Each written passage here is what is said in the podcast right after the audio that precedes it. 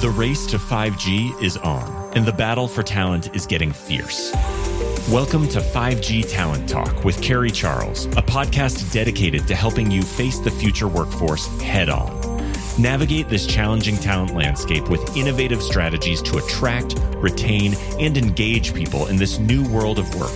Only here on 5G Talent Talk with Carrie Charles, CEO of Broadstaff Talent Solutions.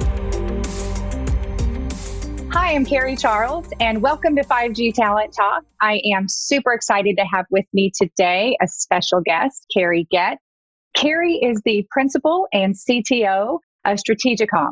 She personifies nearly 40 years of global experience designing, running, and auditing data centers, IT departments, and intelligent buildings. She's an international keynote speaker and she's published in 69 countries in over 250 publications. She also holds an honorary doctorate in mission critical operations and a second degree master infrastructure mason with over 40 certifications. She's on the WIMCO National Education Committee and a longtime participant of 7 by 24 Exchange, AFCOM, and Data Center Institute Board of Advisors, Mission Critical Advisory Board, Women in Data Centers, CNET Technical Curriculum Advisory Board, Vice Chairwoman and Liaison for STEM for AATCU, and a member of BIS, I think I, is that BICSI? BICSI, yep. BICSI, yes.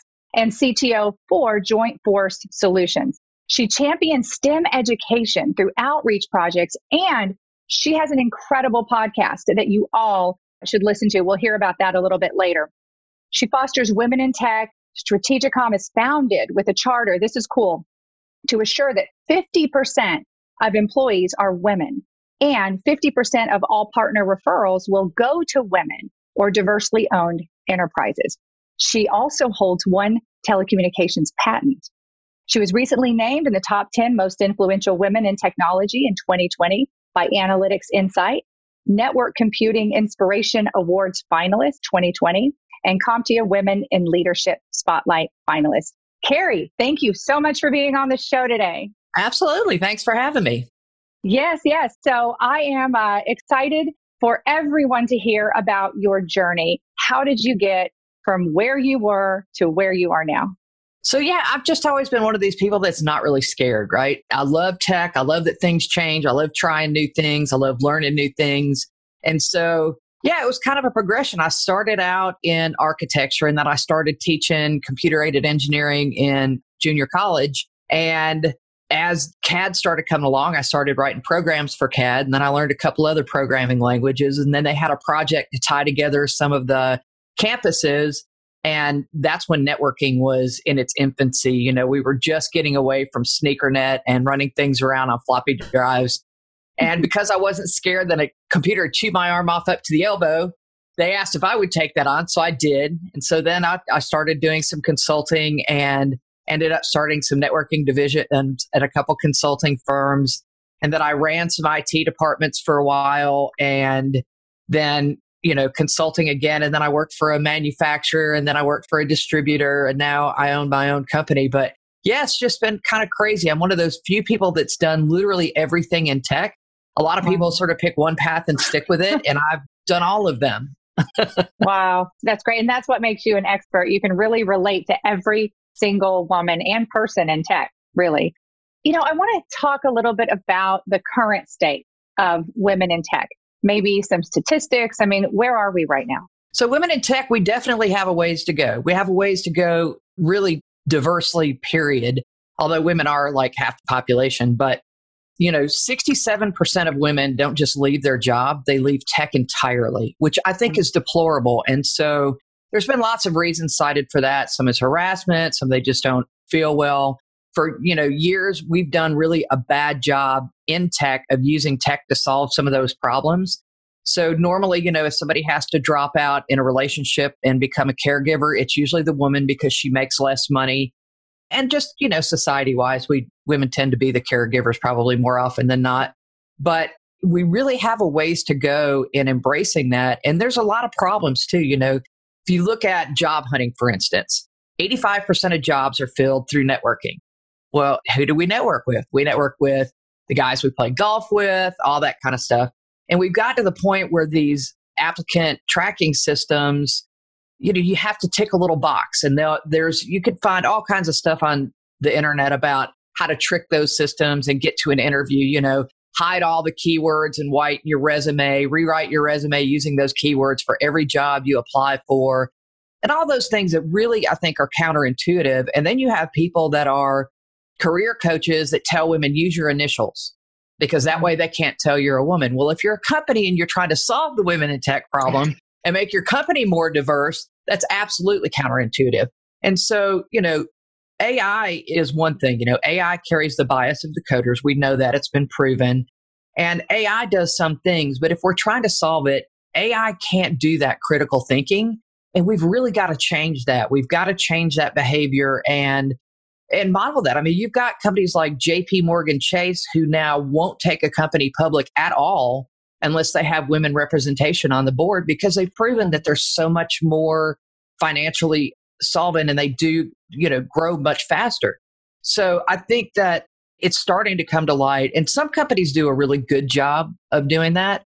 A lot of companies say they're going to try to do that, but when it gets to be a little difficult, then, you know, it was too hard. So I think we've got a ways yeah. to go yet. Yes, I uh, I tend to agree with you. Um, I've heard this over and over again, but I really feel like we need to say it again that women women and men are very different in what jobs they will apply for based on what percentage of the skills that they have on the job description. Can you talk about that a little bit? Yeah, so that's true. There's been study after study that says that women will only apply to a job if they feel that they're close to 100% qualified. Men will apply when they're about 60% qualified. And then if you go even a little farther, you know, a lot of jobs, one of the requirements is a four year degree. Doesn't really matter what it's in. It could be in Russian studies or whatever, but they want a four year degree. When really a lot of women, if they have to drop out and become a caregiver, they don't have the four years experience, but they, I mean, four year degree, but they have four years of experience. Right. And as an employer, I always thought that was more valuable anyway because they were in the trenches, they did the trial by fire. And there's also no diversity if everybody is trained the exact same way.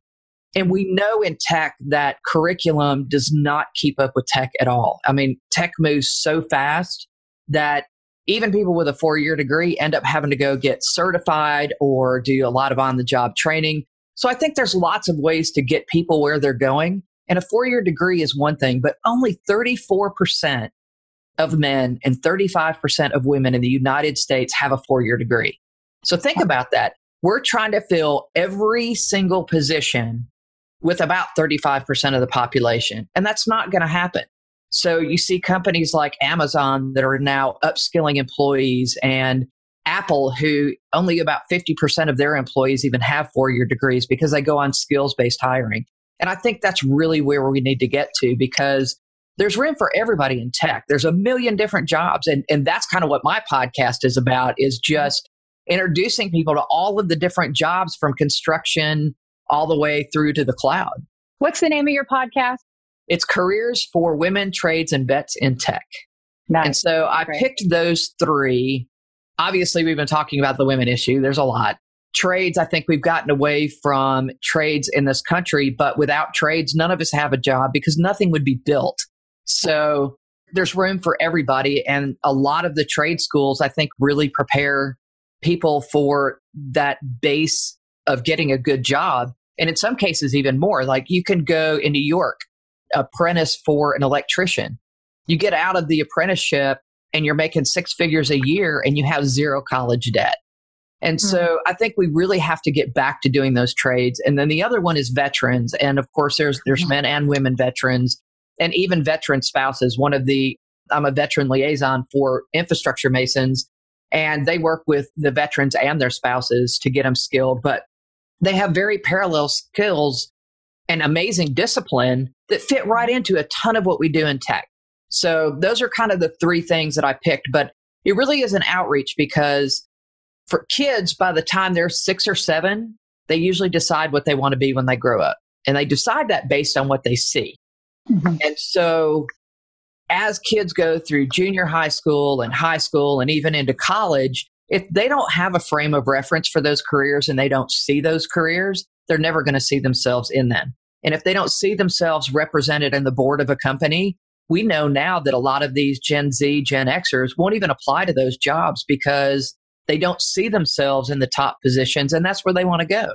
You know, you're so right. And I, I, seem to fit into every category you just mentioned. So I don't have a four year college degree. And I truly believe in education. I'm self educated. I have many certifications. I've got an enormous amount of experience. But I believe with my heart and soul that we need to shift this mindset that a four year degree is required for every job. I'm also a veteran as well in the Marine Corps. For your service. And thank you. And you know, you're so right that the skills they translate so well to tech and to telecom and, and oh, yeah. so many of these skill sets that we're talking about right now. So there's many opportunities. I believe there's people out there. Okay. The people are there. So what's broken that these people are not getting into the women, the vets, the minorities, the you know diversity? What's broken that these people are not getting into these companies to make to move the needle? Well, I think part of it is tech has always been kind of behind the scenes. People treat it like lights, right? When you flip a switch, it's there and people just know the technology exists. I think there's a misnomer that you have to write code to be in tech. And I think mm-hmm. that a lot of people, you know, that's sort of intimidating or that you have to be good at math to be in tech when honestly, that couldn't be farther from the truth. In the data center industry by itself, and even 5G, when you start talking about broadband communications, you've got guys that build or people that build towers. You've got all of the backhaul communications. You've got cable plant. You've got electricians. You've got all the equipment. You've, I mean, it, there's a million things that you can do. So I think we need to do a better job of making those skills available. We also need to make sure that I think, you know, trade schools or two year junior colleges are certainly a big part of that equation. And even in college, the curriculum has to really encompass what the industry has. And I think it's on us, all of us, to really push that message forward to the next generation because if they don't see those jobs, they don't know those jobs exist. And you know, there's, uh, I wrote this article called The Great Talent Suck, and it talks about how the big data center cities, that's where the curriculum is because that's where the job demand is. But with edge compute and 5G and the digital divide, those jobs are literally going to be in every little small town, you know, rural healthcare, precision agriculture, they have a tractor now that's like a Roomba that will go out and weed your fields for you. You don't even have to sit in it. So, I mean, all of these things are getting to be part of this equation, and these jobs are really going to be everywhere. And I think we just have to make them more accessible and we have to change HR's policies. You know, they, mm-hmm. I'll give you a good example. So, one of the girls that I mentor had a CRM skill in Oracle. She'd done a lot in Oracle and they wanted a different CRM package. And she never got past the HR person because she couldn't tick that one box. Now, one CRM package is so similar to another CRM package, they'll all tell you different, but they all do the same mm-hmm. stuff, right? And so she never got past that because she couldn't tick the box. Because a lot of these HR people are not technical recruiters. They don't understand the technology, and somebody in technology really needs to be able to fill and fit and find those parallel skills. Like I said, some companies do a great job of that. The girl that runs um, the safety programs for Google came out of the mining industry. Some brilliant oh. person decided, what a great parallel skill to look at safety people. Like mining is, you know, a very hazardous area. And if you can control safety there, you can control safety in the construction side of a data center. And she's an amazing person too, by the way. But yeah, it, wow. it's there's um we have to start not thinking outside the box. We have to think in a different box. I think. Right.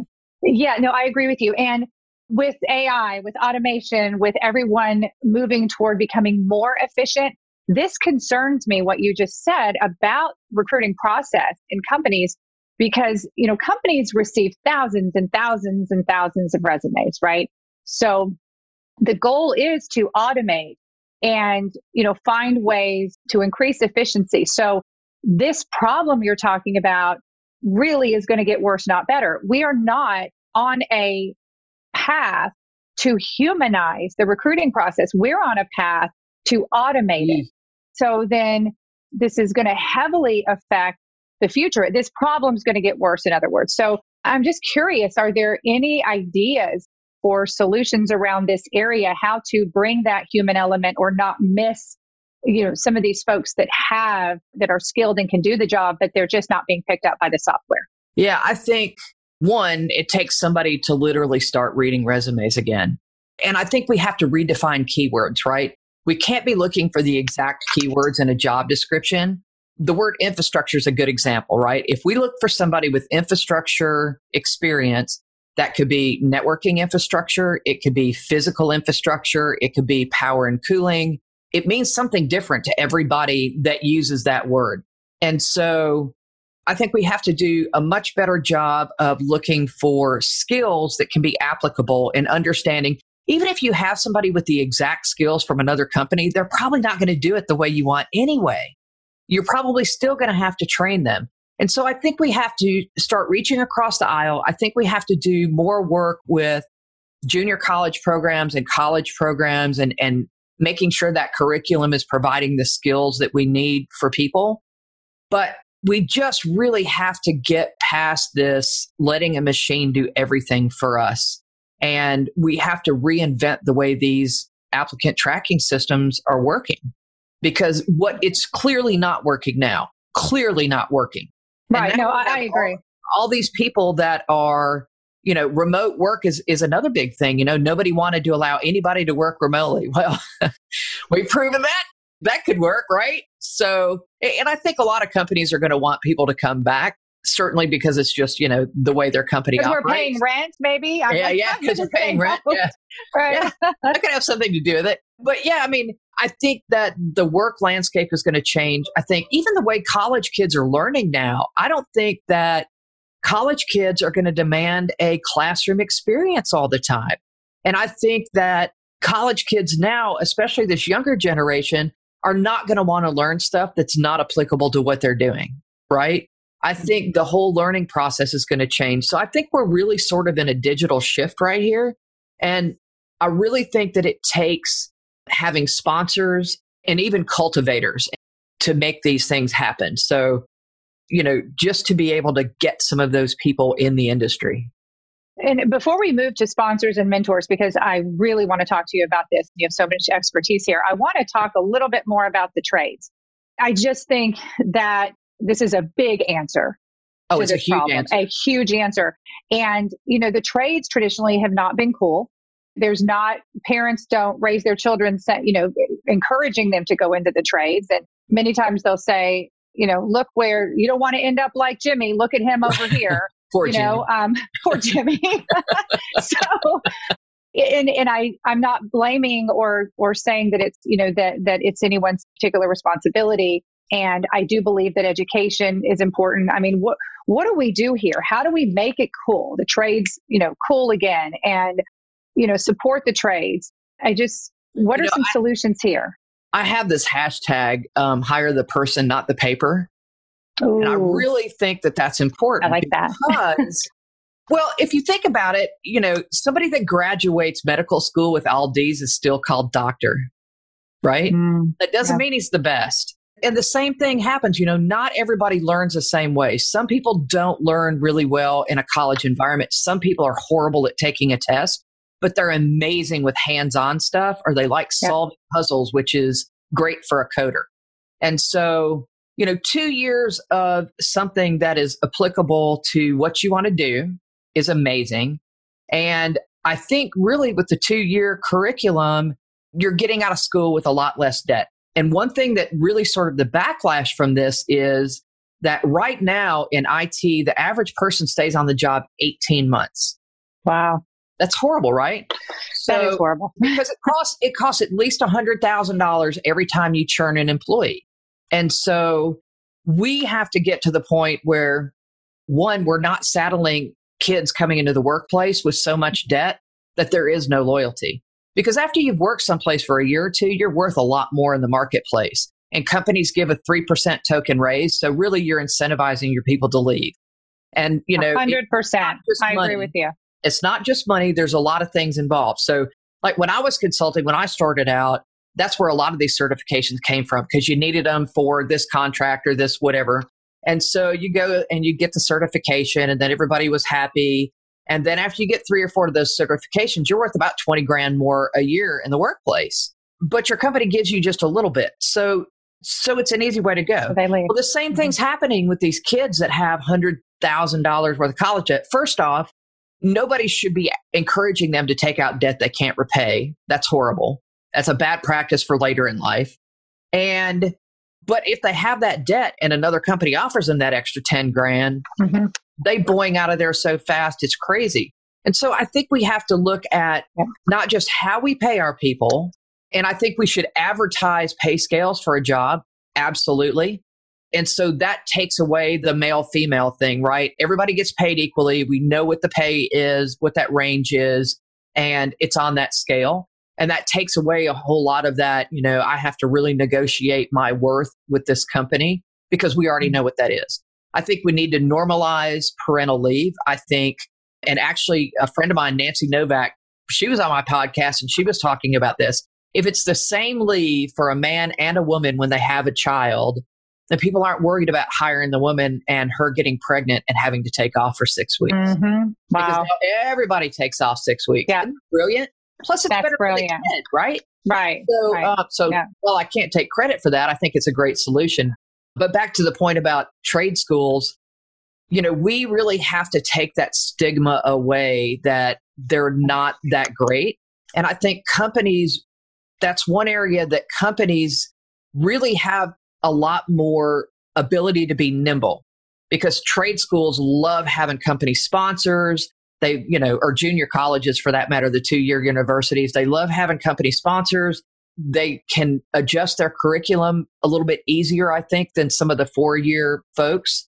And so I think we just have to really look at our kids and understand, you know, are they going to want to graduate with a four year degree of all D's or are they going to want to do something that is applicable to their vocation and go for two years with very little debt and then start working towards it. it. And here's the last thing I'll say on this there's a lot of companies that say that they'll pay for your college education as part of the employee benefits. Yes, but they do. Only hire people with a four year degree. That is such lip service.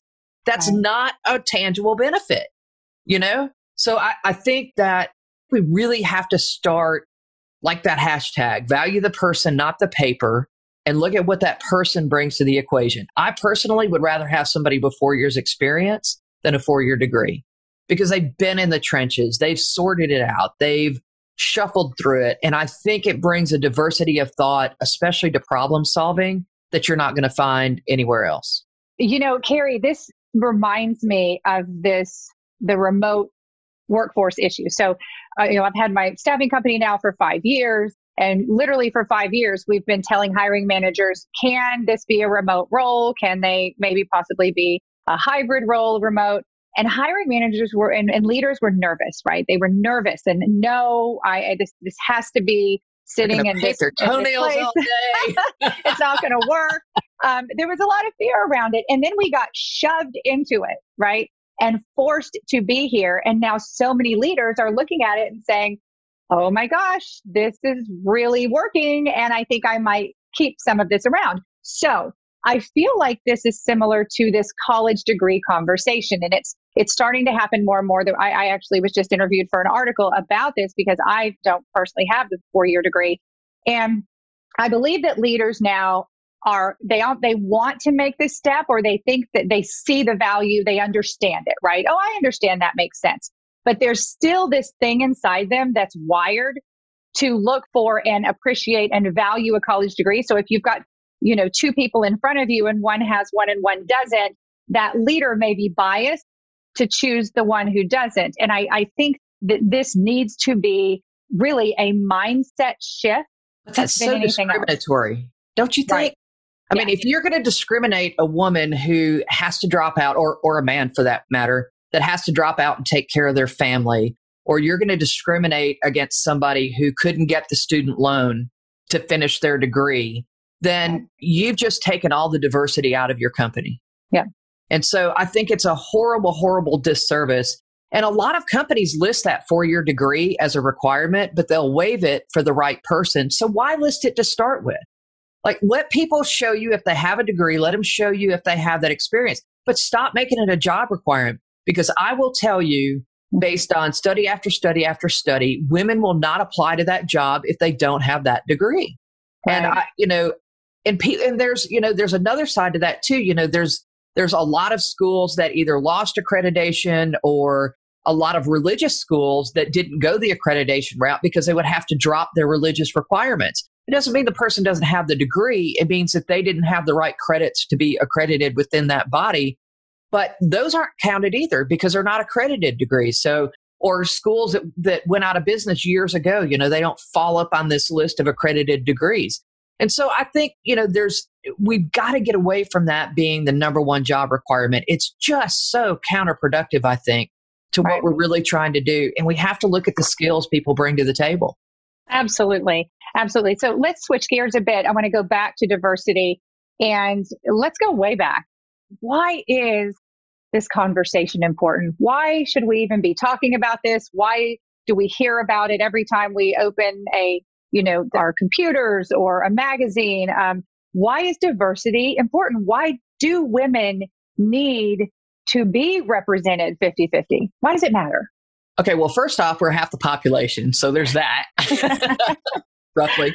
But there's a, so I, I wrote this, uh, I shared this piece on LinkedIn not long ago about diversity. And it was the JP Morgan Chase article, actually, I think, that they wouldn't take a company public unless they had a woman on the board uh, at least a woman on the board.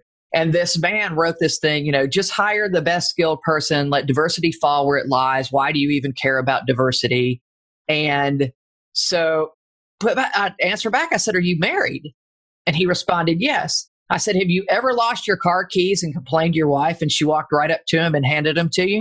That's what diversity buys you. It's a different thought process, right? Women are better multitaskers than men as a whole, not I don't want to make general sweeping statements, but women think differently. We're wired differently. We, there's a caregiver sort of nature to us that's innate. And there's, you know, not to say that men don't, but we just think differently and we can get to the same solution differently. And so when a problem is out there, I think that that's what that diversity of thought brings you is who's going to know exactly where you left the keys and who's going to be scratching their head looking for the keys. And, and those roles might reverse, but the whole point is that's what diversity brings you. It brings you that thought.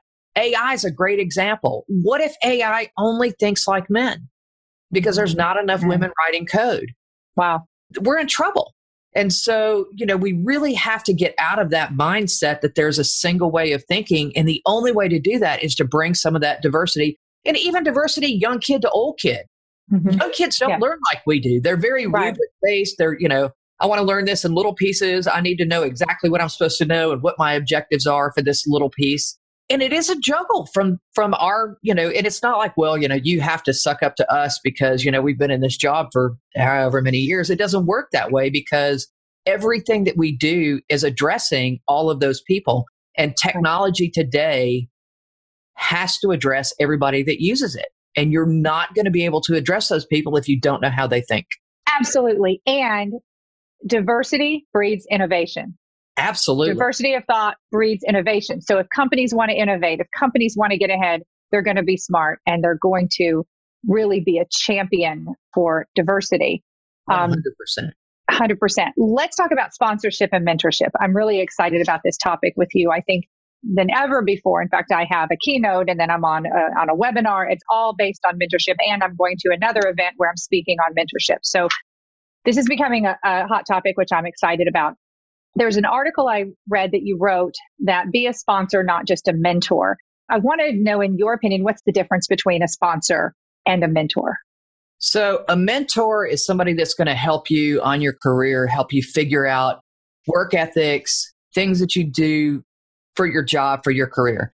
A sponsor eh, will literally fly your flag and they will bring your name up when you're not in the room. They will put your name forward and go one step above and beyond. And then I also add cultivator to that. And I think cultivator is important. I think cultivators are the ones that see potential in somebody young and can really push forward and turn that relationship into a mentor relationship in some cases but really just push that person on. Say, look, you know, I just see a light in you that I really think could work. And, you know, I know that you're having a hard time, but let me work through this with you. And then you become a mentor and then you become their sponsor. But it's really just doing that grassroots, reaching up and, you know, sort of pulling them up and start to cultivate them as, as talent. And I think you have to do that at a very young age. I'll give you a good example. So, one of the ladies that I know in work, there was a girl that did a temporary internship with them. And of course, you know, the role got eliminated thanks to this stupid virus. But she literally reached out to her entire network of women and say, look, this girl is amazing. She's not in tech. She's in accounting. She doesn't like accounting. And so what can we do to help her? You know, she doesn't, she can't afford to go back to school. She's lost her scholarship. And so, you know, college isn't an avenue. What can we do to help her? So to me, that's absolutely a cultivator. That is seeing that light that this is an amazing young woman reaching mm-hmm. out, seeing what people can do to help her out, and then growing that into something where, you know, she's now on a path with a lot of women looking after her. And it's that whole sort of it takes a village thing, really, you know, to get her to that level. And then all of these women that are working with her at some point, you know, we all mentor her a little bit, but at some point, somebody's going to be a sponsor, raise their hand and say, you need to talk to this girl. You know, this is not really what you're looking at. You need to talk to this girl. And if we go back to that 85% of all jobs are filled through networking, that's where sponsorship becomes important. Hmm. Somebody that can say, hey, you really need to consider this person. So now we take the machine out of the equation and we say, look, this person is dynamite. I, you know, we've got to find a place for this person. Right. Right. So smart. In fact, in, in, in our company, the majority of our roles are also filled through networking and people that we know. So that's, uh, we're, we are a cultivator for every one of our candidates. So tell me, let's look at this from the viewpoint of a mentor and the viewpoint of a mentee.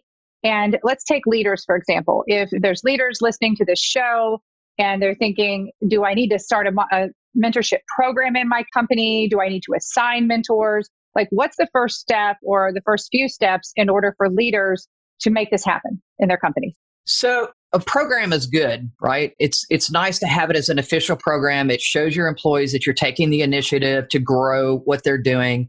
And I've got so I've got different mentees through different organizations. Some of them have a very very formal process and you need to follow this this this and this. Although I will say more often than not it goes way off that chart uh, which is a good thing. But I think having that formal program really shows your employees that you're taking an interest in where they're going in the company. It's a two way street, though, right? So everybody that I have ever mentored, I learned just as much from them, mm. if not more, than they learned from me because I learned different ways of thought and you know the different ways people think and that kind of stuff, which I think is is equally important. But it has to be a comfortable relationship, and I was uh, keynote at a, at a WIMCO event in Dallas, and this man stood up and said, Why would I want a mentee that's a female right now with the Me Too movement going on? And I thought, wow, how shallow is that? Like, have your meetings at a restaurant. What are you saying to your mentees that you're not worried about that, right?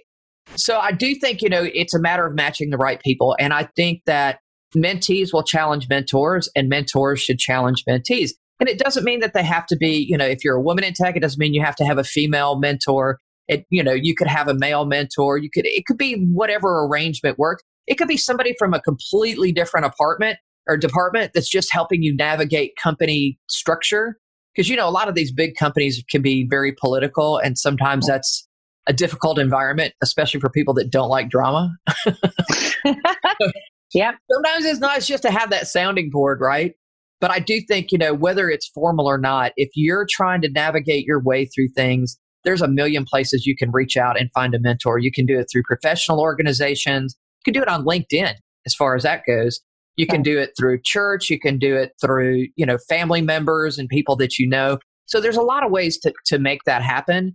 But mentors are not mind readers either. And as a mentee, you have to really be able to articulate some things and then out of that conversations come and that'll lead to other things and other things and other things right right well said i want to close with this and you said something earlier that there's many companies out there that want to hire more women. But when it gets, um, and I'm reading your words on your, that you wrote, but when it gets a bit difficult, they cave and they go back to the same old, same old. And I, I want to really drive this point home because leaders have a comfort zone and they also have a lot of pressure to hire. Okay. A lot. And it's hard. It's hard to be a champion for diversity and maintain diversity. What are some solutions here? How do we support leaders to get out of their comfort zone and keep going even when it's hard to make sure that they are committed to diversity? That they do the right thing. that they do the right thing. so I, I think it's a few things. First off, it has to start at the top. If you really want to attract women and diverse people, you have to do things like be willing to pay a relocation fee, be able to let folks work remotely, be able to let a woman work from home when her kid is sick. And, you know, even if it's a, like you said, a hybrid role, we have to be able to use tech to its advantage to allow some of those things to happen organically. We also have to start surrounding ourselves with people that are outside of our comfort zone. And so when we talk about these networking conversations, we have to be more active, say for instance, in a in a community that surrounds what we do that has men and women at the table and we have to listen. We have to make sure that all voices are heard and that the women at the table are heard. I had a guy that worked for me one time that would never say anything in a staff meeting because he was hard of hearing. And so he was very conscious about his speech. Great employee, love the guy, one of the best coders on the planet. And so I said, look, just start giving me your questions and I'll ask them for you because that's how you're going to be heard. And I need you to be heard because your input's valuable. And so we have to start making some of those conversations happen. And if you're at a local networking event, seek out the women in the room. What are you doing? You know, are you because there is so much that's parallel that can really work. But, you know, as humans, we as a whole don't like to get outside of our comfort zone anyway. But yeah, I think um, I think it has to really start top down, and it's got to be not lip service. It's got to be somebody's going to have to pull some applications and figure out, you know, if we really want to hire 50% women or whatever that is, somebody's going to have to look and make sure they're women. And I know there's people that say that's reverse discrimination, but that's the only way to solve this problem. We're not going to solve it by the status quo. We're not going to solve it by hiring the same people all the time. And we're not going to solve it by machines trying to tick boxes in keynote fields because there's too many things that are parallel. And like I said, some human is going to have to think that through to figure out what those relationships are. You know, great leaders get out of their comfort zone and they take exactly. a stand. Yeah. Mm-hmm. And, and the yeah. best leaders surround themselves with brilliant people and challenge them and give them the support to do what they want and sit back and watch them shine. People will amaze you if you give them that opportunity. Mm, well said. Carrie, thank you. I can't thank you enough for coming on the show. Um, where can where can we reach you? Oh, so you can go to uh, strategic. Just go to just go to Google. You're all over. Yeah, go to Google. You can Google me. I'm all over the place. Uh, you can go to LinkedIn. I'm always happy to connect on LinkedIn. It's right. Carrie Goetz, which is G O E T Z. It's spelled a little funny. StrategITcom is is out there. S T R A T E G I T C O M dot com. You can reach me there. Uh, but yeah, I'm, I'm, I'm accessible. I'm around. Uh, you can catch me on Twitter at Carrie J Goetz. So yeah, anywhere. I'm happy to connect. Okay. And then the name of your podcast again, please. Careers for Women, Trades, and Vets in Tech. Perfect. Perfect. Okay, Carrie, thanks so much for being on 5G Talent Talk today. Uh, oh, thanks for amazing episode. Yes, I'd like to uh, do this again someday. Oh, we absolutely will. And you'll have to come do mine too. You got it. All right. take, take care. Take care. Thank you for listening to another informative episode of 5G Talent Talk, brought to you by RCR Wireless News, Telecom Careers, and Broadstaff Talent Solutions. As we advance into the future, we promise to bring you the resources you need to navigate this ever changing landscape of 5G to help you attract, retain, and engage people in this new world of work. To access the show notes or leave a review, visit broadstaffglobal.com. Until next time.